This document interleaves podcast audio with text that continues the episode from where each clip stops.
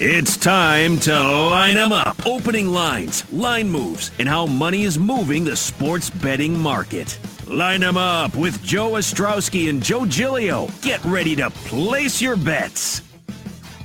It is time to line them up. Welcome back. BetQL Daily on the BetQL Network. Joe O, Joe G with you. Every day we look around Major League Baseball, and today is a fun slate. The Friday last series opening up, or at least continuing for some teams that opened one last night. But the last series before the All-Star break, we got some great games. Later this hour, Dan Braspis will join us, talk some NBA, and we will go over some AFC make-or-break units for your win totals this year. But, Joe, we got some good games on the board today. Let me just start with one because you were joking about the Phillies waking up offensively. Every once in a while, a game jumps out, and it's like, man, this might be a really high-scoring game. And the over-under on the Red Sox, who host the Phillies tonight, in Fenway Park is 11. That's a gigantic number, really big number. When you look at the pitchers starting this game, Joe, Vince Velasquez, we know what he is by now. He's a league average, probably a little below average major league pitcher who can have blowups and put runners on base. That's one side. And they're in Fenway. And we know the Red Sox offense is excellent, especially at home. So the Phillies offense comes in hot off of what they did to the Chicago Cubs this week.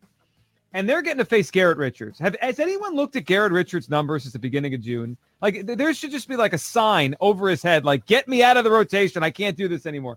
Since the beginning of June, Garrett Richards, 6.61 earned run average. Joe, he's had allowed 65 base runners in 33 innings. Now, that's two base runners an inning. I know the number's big, but we're getting runs tonight in Fenway Park. That feels like a shootout. I thought you were setting up to make the case on the Phillies betting on Velasquez. No. It feels like every time, like, okay, this kind of looks like you should be betting on the Phillies. And Velasquez tends to be out there. I will say, though, he has excelled against the Boston Red Sox. 40 plate appearances. He has a 33% strikeout rate. Red Sox hitting 167 against him. And a 3-1-0 FIP. That's the Red Sox on this roster. So he's done well. But I feel like every time I follow those sort of numbers with Velasquez, like, okay, he shows you who he really is. Yeah, I mean, there was a couple, 3 weeks ago on a Friday, you tried to convince yourself to take Velasquez, and I said, no, we can't do that. But that does feel like a very high-scoring game. So Red Sox, Phillies, an interesting series before the break. How about the Braves, your Braves, in Miami? And maybe are they your Marlins now? Which NL East team is yours now? I did not make a wager on the Marlins. I want to see what happens here. But it's just, it was a nice break yesterday when it landed in play. It was a nice break. I just get so frustrated by this team. Stress-free. They're in Miami tonight starting a series. It is Charlie Morton. Now, we'll get to his K-prop, which I like. I want to get your reaction. I want to get your reaction to this. So I asked the people in Atlanta, I'm like, so are they going to add? I'm trying to figure out, are they worth a division bet at 7-1? Like, that's such a talented team, and there's so much baseball left. Are they going to add to help this bullpen? They clearly need a lot of help. And it's a long shot, but they're entertaining the idea. As poor as they've played, maybe it's not even worth adding as strong as the National League is right now. They're talking about maybe the Braves dealing free agent to be Freddie Freeman. Wow. I took me aback as well. He's Mr. Brave. Like, he took the mantle from Chipper Jones. He's Mr. Atlanta Brave. Can you trade a legacy player if you're the Atlanta Braves with this young core? Well, if you can. I mean, think about I was thinking about who the best player traded at the deadline. We asked John Heyman that a couple days ago. Like, who's really going to get moved here? He jumps to the top of the list. I mean, there's not a real impact starter probably on the move. There's some good relievers. Kimbrel is probably going to make a big difference for somebody when the Cubs trade him away. But Freddie Freeman won the MVP last year. It's the reigning National League MVP. I know. Could you imagine if Milwaukee got him, or you put him, I don't know, San Francisco, San Diego could use an upgrade over Hosmer. I don't know if they would do that, but like it would change the National League. Forget Baez, forget Bryant Rizzo. Yeah, you're right. Freddie Freeman would be the number one story by far. I don't know if they're willing to do that. I mean, boy, you talk about probably a poor reaction from the fan base. That would be that with the Atlanta Braves fans. But they are slight favorites. They have the pitching advantage. Morton over Thompson. Again, I can't trust this team. They played them last week. They did take 2 of 3 from the Marlins, but I still can't trust the Braves right now. I'm certainly not going to lay a price with them. The total's only 7.5. I did find that interesting. I do like Morton's K-prop. It's at 6.5 again. I think we both took it over last week at the same number against the Mets, and he did well for us. So I like the Charlie Morton K-prop today against the Miami Marlins. Joe, when you look at a game, another one with a high run total today, Chicago White Sox at the Baltimore Orioles. Jorge Lopez, who might be the most nondescript bad pitcher. Like, we make fun of that Harvey Day because he used to be good. No one knows who the heck Jorge Lopez is. He just gets beat around to an ERA over 6.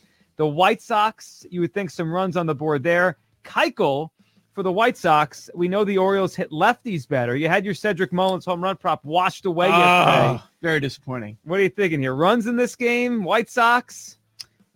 I think you can make a case for either side. And it doesn't matter how many players you take out of this White Sox lineup, they continue to mash. It's truly remarkable. This month they're hitting 300. They're hitting 300 so far. The weighted runs created plus way up there. And Moncada against Lopez, done well. He's got a couple homers, and he's 6-4-11 against him. But as you mentioned, the O's against lefties. They are number 2 in baseball in batting average. They are number 4 in on-base percentage, slugging, OPS, weighted runs created plus. As an underdog at home, you might want to look to the Baltimore side, even though it's tough to fade this White Sox lineup right now. Yeah, it is, but you're right. They do well against lefties. Speaking of lefties, Joe, we had Kenny Ducey on last hour, and he mentioned he likes Jake Odorizzi for the Astros tonight as a small favorite, or not that big of a favorite considering it's the Astros. Yankees coming in. They're starting Nestor Cortez, who's a lefty. Now, he's probably more of an opener, first 2 or 3 innings type of guy, but it's a lefty against the Astros. The Yankees can't hit. Do we have to overthink this one? Why can't I find a number on this game? Have you been able to find one? So the number I have up is Astros minus 139, the money line, Yankees plus 127, over under 9.5. Okay. Do you have the first 5 on there? I'll try to find it. If we are talking about an opener, lefty, it has to be considered. If we're not laying 200 or, in 150, somewhere in that range, you've got to take a look at the Astros, even though, as you mentioned, it might just be a couple of innings. Every offensive metric we know, Astros superb. They're great offense in general, but they're so much better than the rest of the pack against Southpaws. Yeah, I don't have the first 5. I do see, though, Michael Brantley plus 450 for a home run today. That might be an early home run prop. He hits everybody. I like that one. How do you not bat the Astros, though? If you're attacking this game, you've got to look Houston in some way. You have to. Yeah, I mean, look, the Yankees are, I would say, unless they're facing a lefty, like they were in Seattle twice this week, and I like them those days. Unless they're facing a soft-tossing lefty, the Yankees are unbettable. Like, it's just like you got to stay away. There's just you can't trust that team. Joe, so the Blue Jays yesterday were supposed to be in Baltimore. They got rained out. So Alex Manoa, who we talked about yesterday, the starter, young starter for Toronto, he will be against Tampa today. That's an interesting game. You get plus money, Toronto in Tampa with the young strikeout pitcher on the mound. It's interesting to me. You know what really jumped out was the Tampa Bay side, that they have the longest streak of any form in Major League Baseball. They've won their last 4 games. After them, the longest losing or winning streak in Major League Baseball is 2 games. 2 games. A lot of parody going on. Parody, yes. Adam Silver's dream right here with Major League Baseball.